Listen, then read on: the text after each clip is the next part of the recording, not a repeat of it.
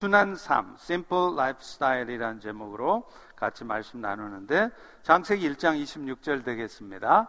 우리 같이 한 목소리 읽으실까요? 네, 시작. 하나님이 이르시되 우리의 형상을 따라 우리의 모양대로 우리가 사람을 만들고 그들로 바다의 물고기와 하늘의 새와 가축과 온 땅과 땅에 기는 모든 것을 다스리게 하자 하시고 아멘. 아, 유엔의 인권위원회 위원장인 장 데브스 박사는 이런 말을 했습니다. 오늘날 가난과 궁핍으로 많은 사람들이 죽어가고 있는 현실은 일상적 대량 학살이라 할 수 있다. 그런데 인류는 지금 그 학살에 본의 아니게 동참하고 있다. 이런 말을 했습니다. 사실 이 장 데브스 박사의 말이 전혀 틀린 말이 아니죠. 왜냐하면요. 여러분 아십니까? 지금 이 순간에도 지구촌 75억 인구 중에 10분의 1이 넘는 8억, 8억 명이요. 8억 명이 먹을 것을 제대로 먹지 못하는 절대 빈곤 상태에 있습니다. 그리고 그 중에요. 놀라지 마세요. 매일, 매일 5만 명이 죽어가고 있습니다. 팬데믹이 이유가 아닙니다. 그렇기 때문에 대량 학살이 매일매일 일상적으로 일어나고 있다는 말이 맞는 말이죠.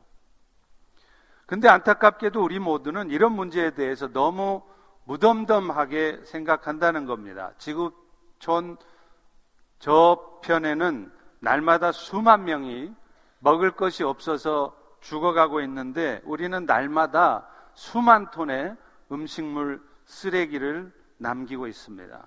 더구나 어느 누구도 이런 상황을 안타깝게 여기지를 않는다는 거예요. 심지어는 이런 상황이 있다는 것조차 인식하지 못하고 살아가는 것입니다. 그러니 우리는 본의 아니게 이 대량 학살에 동참하고 있다고 말을 하는 것입니다.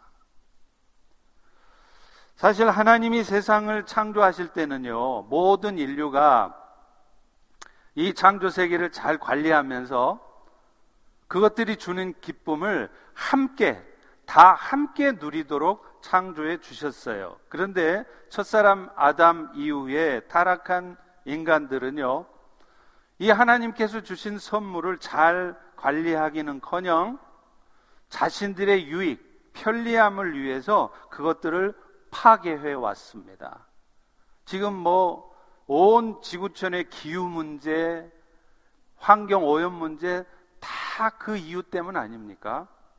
더구나 모든 인류가 함께 쓰도록, 함께 나누도록 해주신 것들을 잘 분배를 하지 못함으로 해서 자신들만을 위해서, 자기 나라만을 위해서, 우리 대한민국만을 위해, 우리 미국만을 위해 그것들을 자원들을 비축하기도 하고요. 심지어는 다른 나라 혹은 다른 사람들의 자원을 빼앗기까지 하는 것입니다. 러시아의 푸틴을 보십시오. 이러한 죄악의 결과 지구촌의 한쪽에서는 가난과 공핍 가운데 수많은 사람들이 죽어가고 있고 우리 모두는 의도치 않게 의식하지 못하는 가운데 이 대량 학살에 동참하고 있다는 것입니다. 그런 의미에서 오늘 우리는 하나님의 창조 세계를 잘 관리하고 특별히 잘 분배하는 일에 있어서 책임감을 가지고 살아야 합니다. 그것이 예수님을 따른다고 하는 제자들의 마땅한 삶인 것이죠. 그래서 오늘은 그런 제자의 삶을 살기 위해서 우리는 어떻게 살아야 할지를 여러분과 한번 나누어 보려고 합니다. 하나님께서 주신 것들을 잘 관리할 책임이 우리 모두에게 있다는 것은요, 우리 모두가 청지기로 부름받았다는 사실을 통해 설명될 수 있어요. 여러분, 청직이란 말 들어보셨죠? 이 말이 무슨 말입니까? 영어로 하면 steward죠. 주인의 가정 업무와 사업 재산을 위탁받아서 주인의 뜻을 따라서 그것들을 감독하고 주인의 대리자로 일하는 사람이 스튜어드, 정직이에요. 그런데 우리 하나님은 이 온 우주를 만드신 다음에 하나님을 대신해서 여러분들에게 여러분들에게 이 땅을 다스리는 청지기의 사명을 맡기셨다는 거예요. 오늘 본문을 읽은 장세기 1장 26절에 그렇게 말씀하잖아요. 하나님이 이르시되 우리의 형상을 따라 우리의 모양대로 사람을 만들어서 그 사람들이 이 땅의 모든 것을 다스리게 하자. 이렇게 말씀한다는 겁니다. 성삼위 하나님의 형상을 따라서 창조된 인간들, 여러분들이 해야 될 첫 번째 임무가 뭐냐면요. 바로 하나님이 창조해 주신 이 세계를 잘 다스리는 거예요. 근데 이 다스린다는 단어를 여러분 오해하시면 안 됩니다. 이 다스린다는 단어는 통치하다 이런 뜻인데 하나님께서 인간에게 다른 피조물을 주관할 수 있는 권위와 능력을 주셨다는 의미죠. 그런데 이 말은 그저 피조물들을 인간들이 마음대로 개발하고 그래서 인간들의 편의에 맞게 그렇게 마음대로 사용해도 된다는 것을 의미하는 게 아니라는 거예요. 하나님이 주신 이 피조 세계, 이 온 자연 세계를 하나님의 뜻에 따라서 합당하게 잘 관리해야 된다는 의미인 것이 의미인 것입니다. 따라서 저와 우리 모두는요. 하나님이 창조하신 세계를 다스릴 수 있는 권한을 부여받은과 동시에 또 그것들을 잘 관리해서 특별히 하나님의 뜻에 합당하게 그것들을 사용할 책임이 있다는 것입니다. 그것이 바로 여러분이 청직의 사명을 받았다는 의미인 것이죠. 자, 그렇다면 청지기로 산다는 것은 구체적으로 어떤 모습으로 사는 것을 의미하게 되는 걸까요? 오늘 말씀을 잘 들으시면서 이거를 김대영 목사의 말로 듣지 마시고요. 하나님의 음성으로 들으십시오. 그래서 내가 그렇게 살지 못했다면 정말 가슴을 치면서 내 삶을 돌이켜보고 회개하셔야 돼요. 가장 먼저 청지기는요, 모든 것이 하나님께로부터 왔다는 사실을 인정하는 것이 청지기예요. 시편 24편 1절에 분명히 선언합니다. 땅과 거기 충만한 것과 세계와 그 중에 거하는 자가 다 여호와 것이다. 사람도 여러분도 여러분의 인생도 여러분의 물질도 여러분의 재능도 시간도 다 여호와의 것이라는 것입니다. 심지어는 여러분의 자녀들까지도 하나님의 것이라는 거예요. 따라서 내가 이거 버느라고 얼마나 열심을 다하고 수고했는데 내가 수고해서 벌어놓은 것이니까 내 마음대로 내 뜻대로 사용해도 된다고 생각하시면 안 된다는 겁니다. 심지어는요, 여러분의 자녀들도 여러분의 것이 아니에요. 그렇기 때문에 여러분의 자녀들의 미래를 여러분들이 결정할 권한이 없습니다. 왜 여러분의 자녀들을 여러분 마음대로 변호사 되라 그러고 닥터 되라 그러고 하기도 싫어하는데 왜 그렇게 하십니까? 여러분에게는 그럴 권한이 없는 거예요. 다만 자녀들이 각자 자신의 은사에 맞게 진로를 결정하고 판단할 수 있도록 안내만 해줄 수 있을 뿐인 것이죠. 이것을 잘 알지 못하고 살아가면요, 하나님께서 하시는 일이 있어요.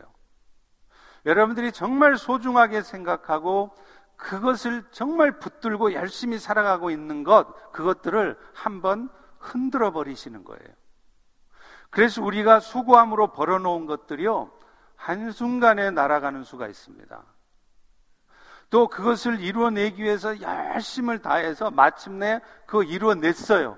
소정의 목표를 달성했어요. 그런데 다 이루어놓고 보니까 그것들이 아무런 의미가 없다는 것을 깨닫게 된다는 거예요.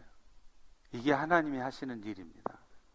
그렇기 때문에 그리스도의 제자가 된 자들이라면 먼저 꼭 가지셔야 할 마음이 뭐냐면 내가 가진 모든 것, 내 통장에 있는 돈, 내 집, 다 하나님께로부터 왔다는 사실을 인정하고 받아들이셔야 돼요. 그리고 그런 정직의 의식을 가지고 살아갈 때 우리는 비로소 그것들을 내 것이라 생각하지 않고 내 마음대로 사용하려고 하지 않게 되는 것이죠. 그럴 때 지구촌 문제는 해결됩니다.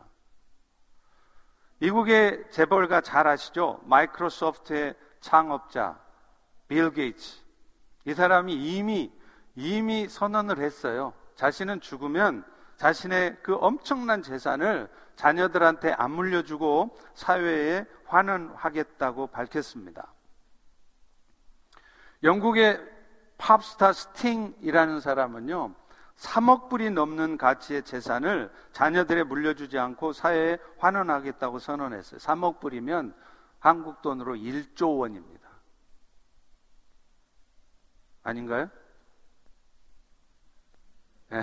죄송합니다. 제가 수학이 좀 약해요.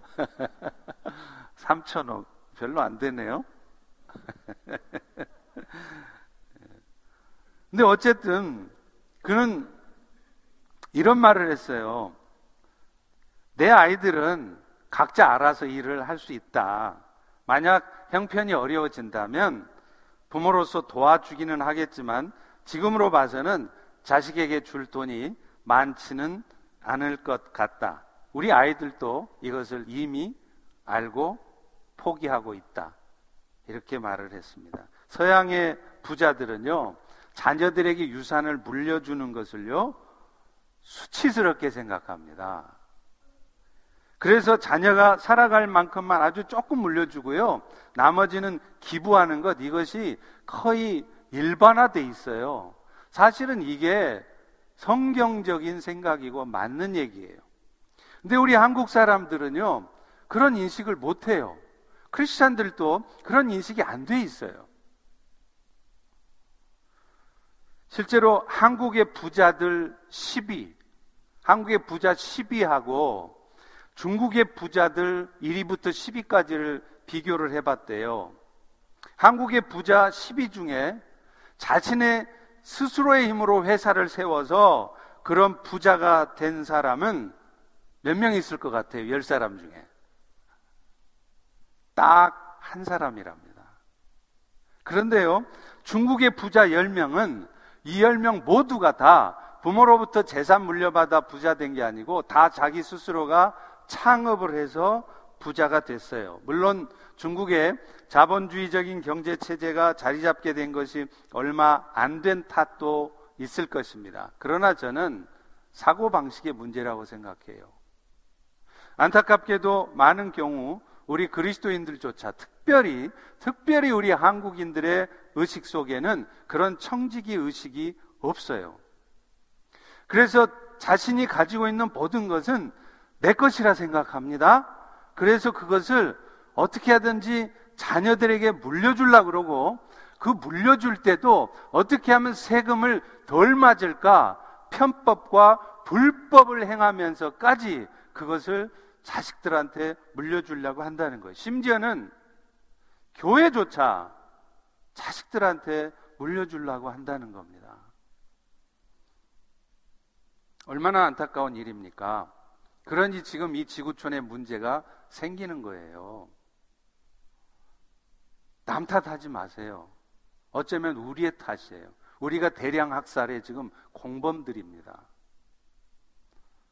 그리고 또 하나는요, 모든 것에 대한 권한이 하나님께 있다는 사실을 인정하는 사람이라면 설사 하나님께서 주셨던 것들을 우리로부터 다시 찾아가시거나 혹은 내가 간절히 바라고 소망했는데 그것들을 하나님이 나한테 안 주셔도 여러분 불평할 수 없습니다. 우리 교우들 가운데서도 그런 아픔을 겪은 분들이 계셔서 정말로 정말로 조심스럽고 아픈 이야기입니다. 그런데요, 우리의 자녀들 역시도 하나님의 것입니다. 그래서 하나님께서 우리의 자녀들의 생명을 취한다 하실지라도 우리는 아프지만 받아들여야 하는 것입니다. 그것이 청지기의 삶입니다. 실제로 찬송가 549장 내 주여 뜻대로 행하시옵소서라는 찬송가를 작사한 슈몰크 목사 이야기가 그렇습니다. 당시의 유럽은요, 종교 개혁 이후에 구교하고 캐톨릭하고 개신교, 신교 사이에 30년 종교 전쟁이 있었잖아요. 그래서 이때 엄청나게 많은 사람들이 죽고 재산을 잃었습니다. 그런 시대에 개신교의 목사가 된다라고 하는 것은 정말 힘든 일이었어요. 더더군다나 30년 전쟁의 싸움터가 된 독일은요, 완전히 폐허가 됐습니다. 그래서 30년 동안 그 당시 독일 인구가 1600만 명이었는데요. 30년이 지나고 인구가 600만 명이 남았어요. 1000만 명. 인구의 3분의 2가 전쟁과 기근으로 죽었습니다. 안타깝게도 그런 전쟁을 치르고 나서도 여전히 종교 분쟁이 해결이 안 돼서 당시에 엄청난 세력을 갖고 있었던 로만 캐톨릭은 이 개신교를 핍박을 했어요. 그래서 개신교 목사들은 그 당시에 목회하기가 정말 힘들었습니다. 예배조차 마음대로 못 드렸대요. 그런데 슈몰크 목사는 이 어려움 속에서도 36개 마을에 퍼져 있는 양들을 돌보는 일에 열심을 다했습니다. 그래서 마을들이 멀리 떨어져 있다 보니까 성도들을 심방하다 보면 집을 비울 때가 며칠씩 있었대요. 그런데 1704년 어느 날 이 슈몰크 목사가 심방을 마치고 집에 돌아왔는데 마침 그때 자신의 집이 화재로 불이 타가지고 연기가 모락모락 나고 있는 것을 봤어요.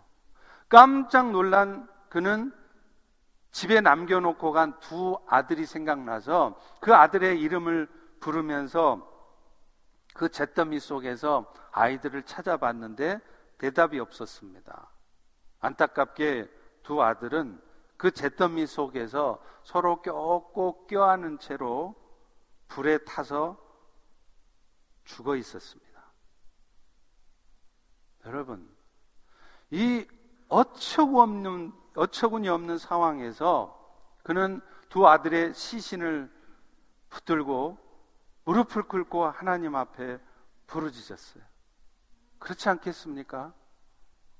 그렇게 한참을 눈물로 울부짖다가 예수님께서 겟세만의 동산에서 하셨던 기도가 생각이 났답니다. 아버지여, 내 뜻대로 마옵시고 아버지 원대로 하옵소서. 그리고는 조용히 이 슈몰크 목사는 기도하기 시작했습니다. 그 기도를 시로 옮겨 놓은 것이 여러분이 지금 자주 부리는 찬송가 549장 찬송가입니다. 가사를 보시죠. 내 주여 뜻대로 행하시옵소서 온 몸과 영혼을 다 죽게 드리니 이 세상 고락간 주 인도하시고 날 주관하셔서 내 뜻대로 말고 주 뜻대로 하십시오. 내 주여 뜻대로 행하시옵소서. 이제 내 모든 일을 다 주께 맡기고 저는 저 천국을 향하여서 고요히 갈 테니 저를 살리시든지 죽이시든지 알아서 하십시오. 이것이 슈몰크 목사의 기도였습니다. 여러분, 청직이란 내가 가진 모든 것이 다 하나님께로부터 왔기 때문에 내 마음대로 내 뜻대로가 아니에요. 내가 바라고 소망하는 거 주어지지 않았다 할지라도 죽을 똥 살 똥 이미 나서 벌어놨던 거 한순간에 다 날라가도 주의 뜻이오니 주님 뜻대로 하옵소서 이렇게 하는 것이 바로 청직입니다. 두 번째로 청지기의 삶은요, 하나님께서 창조하신 것들을 함께 나누어 쓰기 위해서 주신 것들을 주의 뜻에 따라 사용해야 된다는 거예요. 그래서 여러분의 시간도요, 여러분의 재물도요, 여러분의 탤런트도 마찬가지예요. 베드로전서 4장 10절에 말씀하잖아요. 각양 받은 은사대로 하나님의 각양 은사를 맡, 은혜를 맡은 선한 청지기 같이 봉사해라. 여러분이 다 청직이라는 거예요. 그래서 여러분의 은사도요, 괜히 주어진 거 아니에요. 숫자에 좀 계산이 빠르십니까? 그래서 돈을 좀 잘 버십니까? 여러분 머리 좋아서 돈 잘 버는 거 아니란 말이에요. 여러분이 음악에, 여러분이 탤런트, 미술에 탤런트가 있습니까? 티칭에 탤런트가 있습니까? 여러분이 똑똑해서 그런 탤런트가 주어진 게 아니라는 거예요. 하나님께서 그것들을 가지고 세상을 위해서 사용하라고 주신 것입니다. 그러므로 진짜 제자라면 하나님이 주신 이 탤런트들을 하나님 주신 것들을 주를 위해서 사용해야 되는 거예요. 내가 열심히 돈을 벌려고 해도 여러분 하나님이 허락하시지 않으면 여러분은 절대로 돈 못 법니다. 여러분이 아무리 머리 좋고 공부 열심히 해도요, 하나님이 허락하지 않으시면 여러분 변호사 못 됩니다. 그러니 내 노력의 결과라고 우리는 말할 수 없다는 것이죠. 내가 수고해서 얻은 것이니 내 뜻대로 쓴다는데 누가 뭐라 그래? 그런 말 하시면 안 된다는 거예요. 정직이는 그것을 주신 주님의 뜻대로 그것을 사용해야 하는 것입니다. 예수님께서 인류의 구원을 위해서 십자가에 못 박히시기 위해 예루살렘에 올라가실 때 나귀 새끼를 타고 올라가셨잖아요. 그때 예수님께서 제자들에게 명령을 하십니다. 저 배단이 맞은편 어귀에 마을 어귀에 보면 아무도 타보지 않은 나귀 새끼가 메어져 있을 것이다. 그 나귀 새끼를 가져와라. 근데 그때 그 나귀 새끼를 가져오면 그 나귀의 주인이 이렇게 물어보실 거다. 물어볼 거다. 무엇 때문에 이 나귀 새끼를 당신 것도 아닌데 당신 마음대로 가져갈래 합니까? 이렇게 물으면 이렇게 대답하라고 말씀하셨어요. 누가복음 19장 31절입니다. 만일 누가 너희에게 어찌하여 푸느냐 묻거든 말하기를 주가 쓰시겠다라 하시네. 주님께서 쓰시겠다라 이렇게 말씀하라는 거예요. 그리고 그 말씀대로 그 주인은요, 자기 나귀 새끼인데, 한 번도 타보지 않은 나귀 새끼인데, 그거를 두말 없이 주님이 쓰시도록 내어 드렸습니다. 여러분, 우리가 가진 모든 것에 대한 소유권은요, 근본적으로 하나님께 있어요. 여러분의 집에 대해서 집 문서에 이 집의 주인은 여러분 것이라고 돼 있어도 그건 소유권이 아닙니다. 사용권이에요, 사용권. 궁극적으로는 그것들이 우리의 것이 아니고 주의 뜻대로 사용할 수 있도록 주께서 우리에게 맡겨주신 거라는 거죠. 사실 하나님께서는요, 우리가 살아갈 때 이 부분을 계속, 계속 테스트하시고 확인하시더라고요. 그래서 어떻게 테스트를 하시냐면요. 작은 것들을 우리에게 주셨을 때 우리가 그것을 얼마나 충성스럽게 주님의 뜻에 따라 잘 관리하고 사용하는가를 보시는 거예요.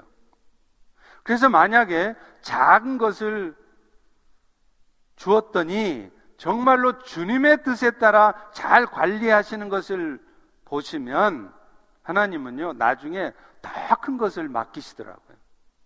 더 많은 재산이 벌려지게 하시고요. 더 높은 지위에 올라가게 하시고요. 하나님이 더 큰 축복을 주세요. 근데요, 반대로 작은 거를 한번 맡겨봤어요. 뜻하지 않게 프로모션도 되고요. 제법 비즈니스를 열었더니 제법 장사도 좀 되고요.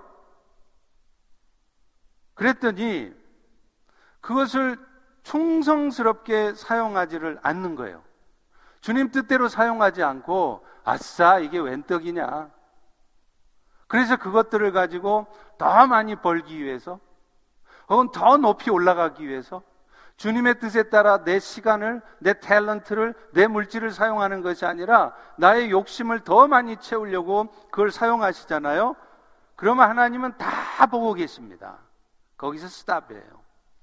더 이상 하나님은 축복을 부어주시지 않습니다. 그것이 물질이든 시간이든 여러분의 탤런트든 말이죠. 한국의 션이라는 힙합 가수 아시죠? 가수할 때는 완전히 그냥 세상 말로 무슨 양 무슨 치 있잖아요. 그런 모습이더만 이게 예수 믿고 사람이 바뀌더니 완전히 달라졌더라고. 지금은 목사님 같아요. 근데 이분이 처음 결혼을 하고서 자기 와이프와 약속을 했답니다. 여보, 우리 내일부터 매일 만 원씩, 10불씩을 모아서 연말이면 기부를 합시다. 그래서 그때부터 지금까지 기부금을 모아가지고 총 기부한 액수가요, 55억 원이래요. 얼마죠? 500만 불인가요? 네. 지금 아이들 자매 결혼을 해서 3만 원에서 한 10만 원까지 지원을 한답니다. 30불에서 100불까지. 그 아이들을 지금 1000명을 지원을 하고 있습니다. 그런데도 하나님이 그 션에게 돈이 마르지 않게 하시는 거예요. 왜 그럴까요? 그렇게 하니까 하나님이 계속 부어주시는 겁니다. 또 안 부어주시면 스탑하면 되는 거죠. 그리고 이런 주님의 뜻을 따라 사용해야 되는 삶은 성도 개인의 삶뿐만 아니라 교회 공동체도 그대로 적용이 됩니다. 오늘날 교회 공동체의 모습은 초대교회 모습이어야 돼요. 여러분 아십니까? 오순절에 예루살렘에서 시작된 초대교회는요, 모든 성도들이 자기의 소유를 함께 팔아서 공유했어요. 얼마 전에 오신 우리 김용희 선교사님 아시죠? 그분도요, 한국에 지금 집이 없습니다. 서산에 있는 그 집단으로 선교사들이 공동체 생활하는 그곳에서 같이 사세요. 방 하나 차지하고 살아요. 자기가 번 모든 돈 그 공동체에 그대로 뱉어냈습니다. 초대교회가 사실은 그랬어요. 그 초대교회를 실현하고 싶으셨던 모양입니다. 그렇게 한 결과 어떤 일이 벌어집니까? 교회 공동체 안에는 초대교회 때는요, 가난한 사람이 한 사람도 없었어요. 좀 심한 말을 하면, 오늘날 이 미국 같은 자본주의 사회에서는 적용이 잘 안 되는 얘기겠지만, 정말 우리가 초대교회 같은 교회가 된다면 우리 펠로시 교회 안에 가난한 사람은 없어야 됩니다. 극단적인 얘기긴 하죠. 그리고 구제를 비롯해서 교회가 세상을 위해서 할 수 있는 일, 초대교회 때는요, 가정교회 조직이었어요. 우리처럼 수천, 수만 명도 아닙니다. 그런 수십 명, 그런 가정교회 조직에서도 엄청나게 많은 일을 했어요. 오늘날 교회들도 바울이 고린도후서 8장 14절에 말씀한 것을 기억해야 합니다. 이제 너희의 넉넉한 것으로 그들의 부족한 것을 보충함은 후에 그들의 넉넉한 것으로 너희의 부족한 것을 보충하여 균등하게 하려 함이라. 그러니까 우리 펠로시 교회만 재정이 넉넉해지면 되는 것이 아니에요. 아십니까, 여러분? 우리 재정이 궁핍해질지언정 주변에 궁핍한 자들이 어디에 있는지 또 주변에 힘든 교회들은 어디에 있는지 찾아보아야 되고 그들을 돕는 것이 하나님의 뜻입니다. 그리고 이것은요, 가만히 앉아서 교회에 찾아와서 손 벌리는 사람들을 도우라는 것이 아니에요. 왜 그럴까요? 그들은요, 부끄러워요. 손을 내밀 힘조차 없는 사람들인 경우가 많습니다. 그렇기 때문에 교회는 그런 사람들을 찾아내야 돼요. 그런데 찾아가기는 커녕 찾아오는 사람조차 더럽다고 혹은 위험해 보인다고 배척해서는 안 된다는 거예요. 왜냐하면요, 그들은 사실 예수님께서 우리를 테스트해 보시려고 보내신 지극히 작은 자 하나이기 때문에 그렇습니다. 실제로 여러분, 그런 교회가 초대교회처럼 하는 교회가 있어요. 없는 거 아니에요. 한국의 광염교회라고 들어보셨죠? 빛과 소금교회. 거기 재정 원칙이 그렇습니다. 거기는요, 매주일 헌금이 들어오잖아요? 그러면 그 헌금 남김없이 다 써야 돼요.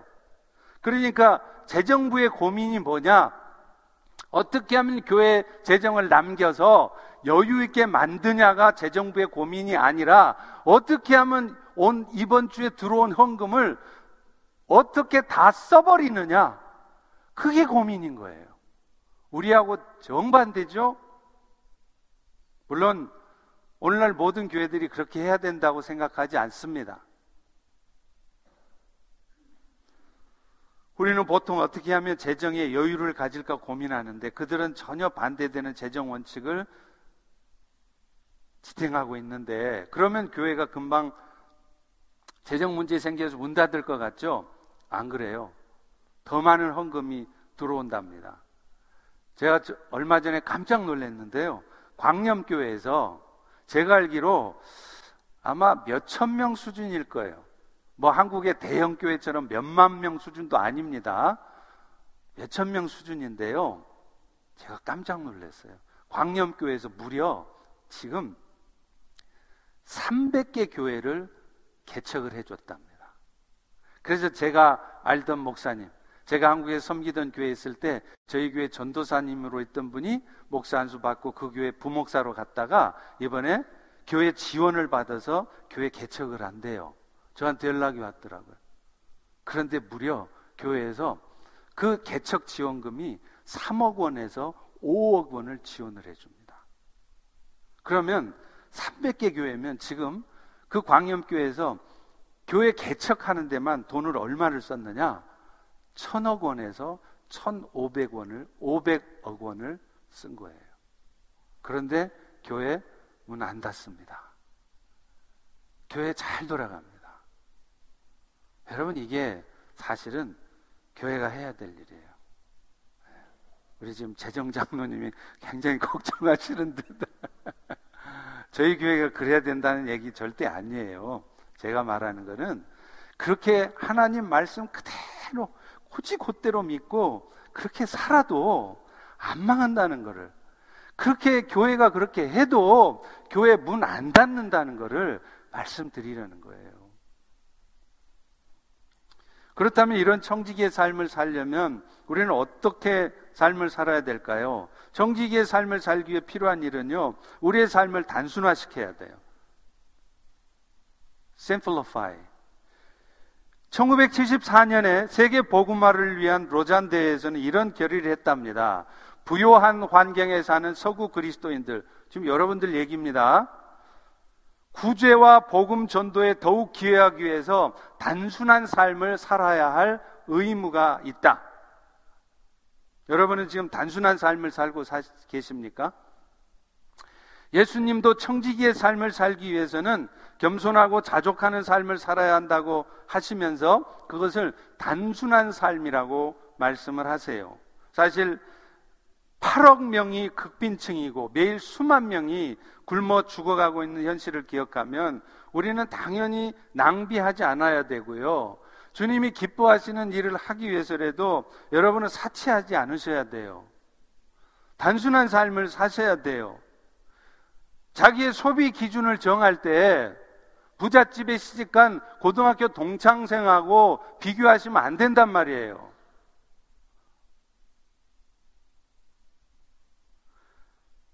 제3세계에 사는 사람들과 비교해 보십시오. 우리는 좀 더 많이 나누기 위해서 우리의 수입과 지출을 재점검해야 되는 거예요. 나는 부유한 나라에서 살기 때문에 이 정도 삶을 누리는 건 마땅한 것이다 라고 생각하신다면 여러분 제가 여러분께 묻습니다. 그러면 가난, 가난한 나라에서 태어난 사람들은 무슨 죄가 있어서 평생 먹을 것조차 먹지 못하고 심지어는 굶어 죽어야 한단 말입니까? 여러분은 뭐고 그 사람들은 지금 뭡니까? 그 사람들은 열심히 안 살아서 자기 삶에 최선을 다하지 않아서 그렇습니까? 아니에요. 어쩌면 여러분보다 살기 위해서 더 죽을 똥, 살 똥 살아갑니다. 그렇지만 그 절대 빈곤을 헤쳐나올 길이 없는 거예요. 그래서 1974년 로잔 대회는 이 모든 문제, 지구촌의 이 궁핍과 기아의 문제, 궁극적 원인은 인간의 죄 문제다라고 선언을 한 겁니다. 타락한 인간들이 자기 중심적인 삶을 살고자 하고 그래서 심지어는 교회를 다녀도 그리스도인이어도 주님의 제자라고 해도 어떻게 하면 내 한 몸, 내 가족 편안하고 행복하게 잘 살까를 고민하지. 지구촌 반대편에 굶어 죽어가는 자들을 위해서 나는 어떻게 살아야 되는가를 가슴 치며 회개하며 통곡하지 않는다는 것이죠. 이것이 죄입니다. 간음 안 하고 여러분이 살인 안 해도 이것이 죄란 말입니다.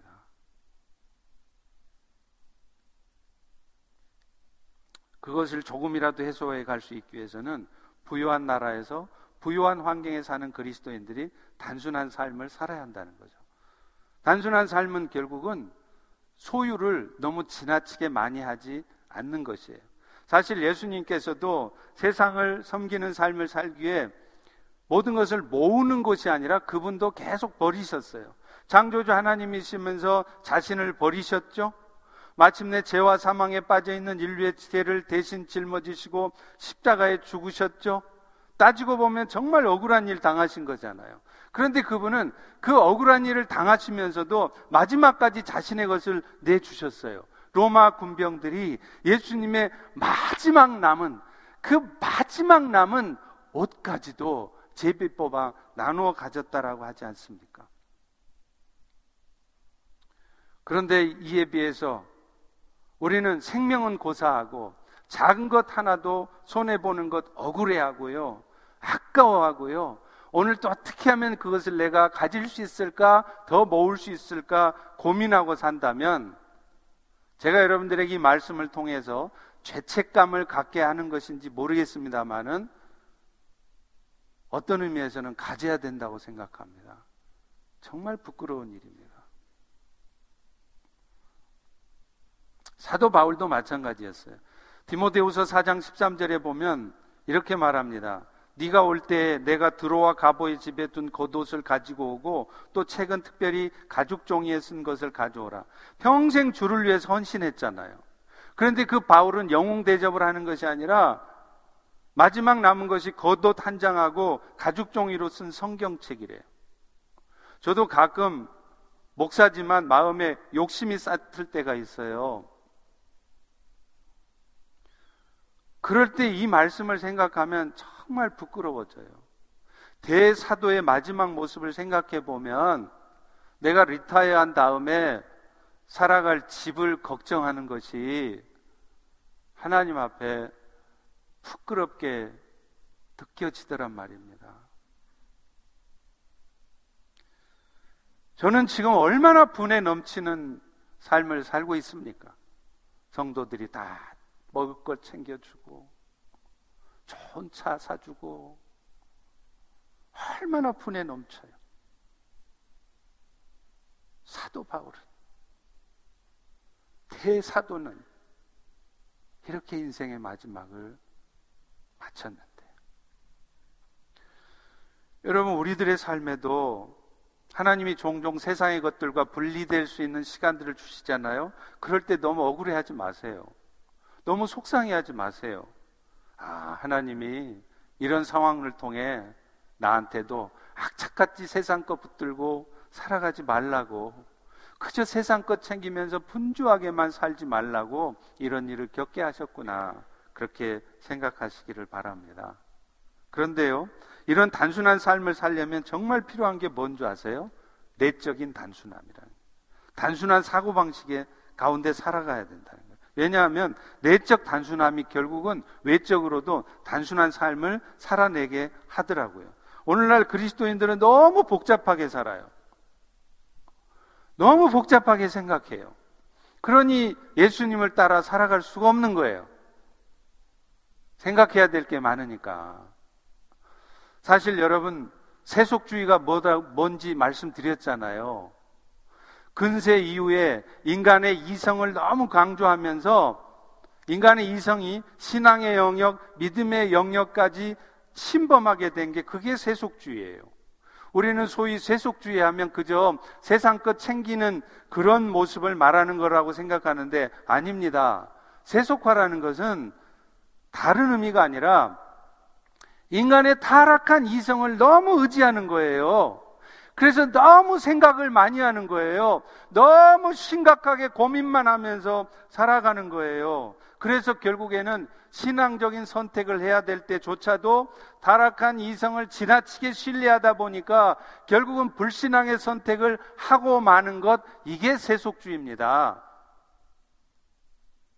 민수기 13장에 보면 가나안 정탐꾼들 얘기 나오잖아요. 12명의 정탐꾼들 중에 부정적인 보고를 했던 10명의 정탐꾼들의 보고 내용을 한번 보세요. 틀린 얘기예요? 하나도 틀린 얘기 아니에요.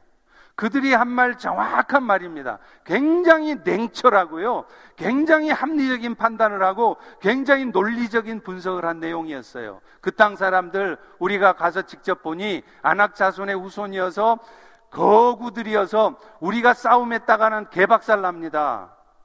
그들은 전쟁에 능한 사람들이고 철병거를 갖고 있습니다. 그러니 우리는 그들과 전쟁 못 합니다. 틀린 얘기예요? 하나도 안 틀렸다니까요. 정확하게 맞는 말이에요.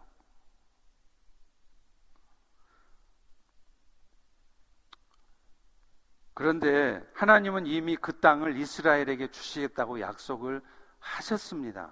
그렇다면 객관적으로 보기에는 위험해 보여도 심지어는 논리적으로 합리적으로 인간의 이성으로 따져볼 때는 불가능해도 믿음을 가지고 결단하면서 가야 돼요. 근데 그렇게 못했습니다. 이유가 뭘까요? 이성적인 판단을 한 거였죠.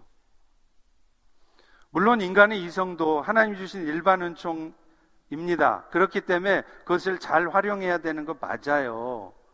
그런데요, 특별 은총인 하나님의 말씀에 앞설 수 없습니다. 제가 학교 다닐 때 법 공부도 좀 했어요. 근데 인간들의 법 원칙에도 그런 원칙이 있잖아요.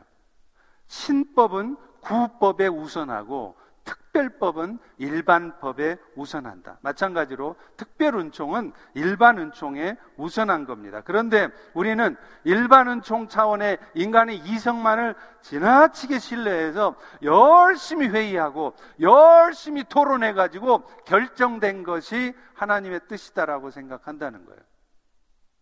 물론 그럴 수도 있지만 그렇지 않은 경우도 많은 겁니다. 그렇기 때문에 오늘날 성도들에게 필요한 것이 생각의 단순화예요. 사랑하는 성도 여러분, 우리 하나님은요, 하나님 당신이 하고 계시는 일을 잘 알고 계세요.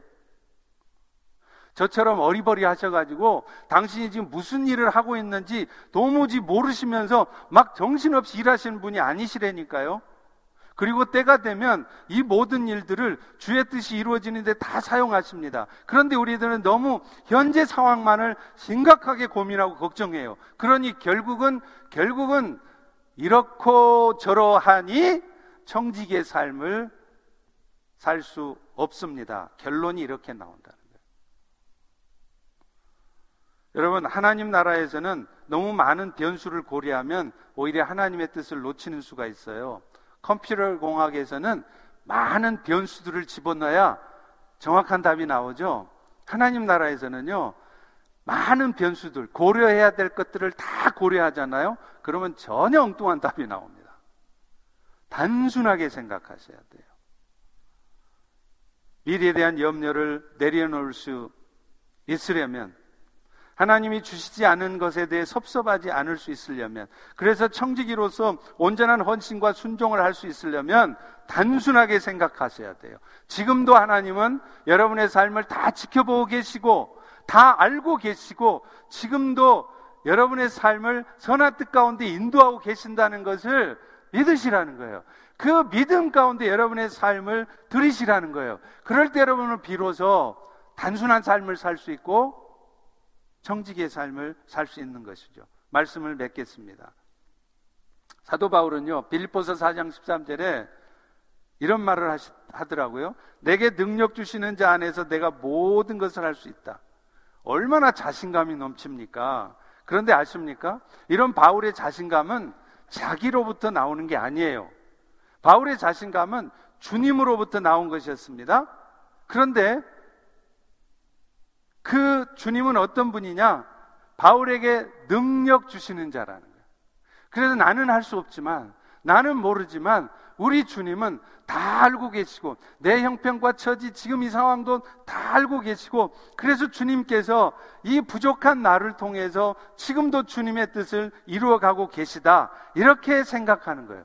이게 바로 내적 단순성입니다. 이런 단순한 생각을 하는 사람들은 항상 자신이 있어요. 내가 그거 할 수 있을까? 지금 이 상황에서 이게 될까? 걱정 안 합니다. 되면 되는 것이고, 안 되면 말지. 그럴 때 우리는 비로소 내 것을 아깝게 생각하지 않고, 상황을 너무 고려하지 않고, 단순하게 살면서 결국에는 나의 물질도, 나의 시간도, 나의 재능도 주의 뜻을 이루는 데 사용하는 청지기의 삶을 사는 것입니다. 그렇다면 지구촌의 문제는 금방 해결날 것입니다. 기도하겠습니다. 하나님, 오늘 또 우리에게 귀한 말씀을 통하여서 우리가 청지기의 삶을 산다는 것이 무엇인지 다시 한번 말씀해 주시고 그래서 우리를 부끄럽게 하시고 우리에게 마음의 찔림을 주시고 우리에게 회개와 결단을 하게 하시니 감사합니다. 다시 한번 우리의 삶을 죽게 드리면서 살든지 죽든지 오직 주의 뜻을 이루기 위해 살아가는 우리 모두가 되게 해 주시옵소서 예수님 이름으로 기도합니다. 아멘.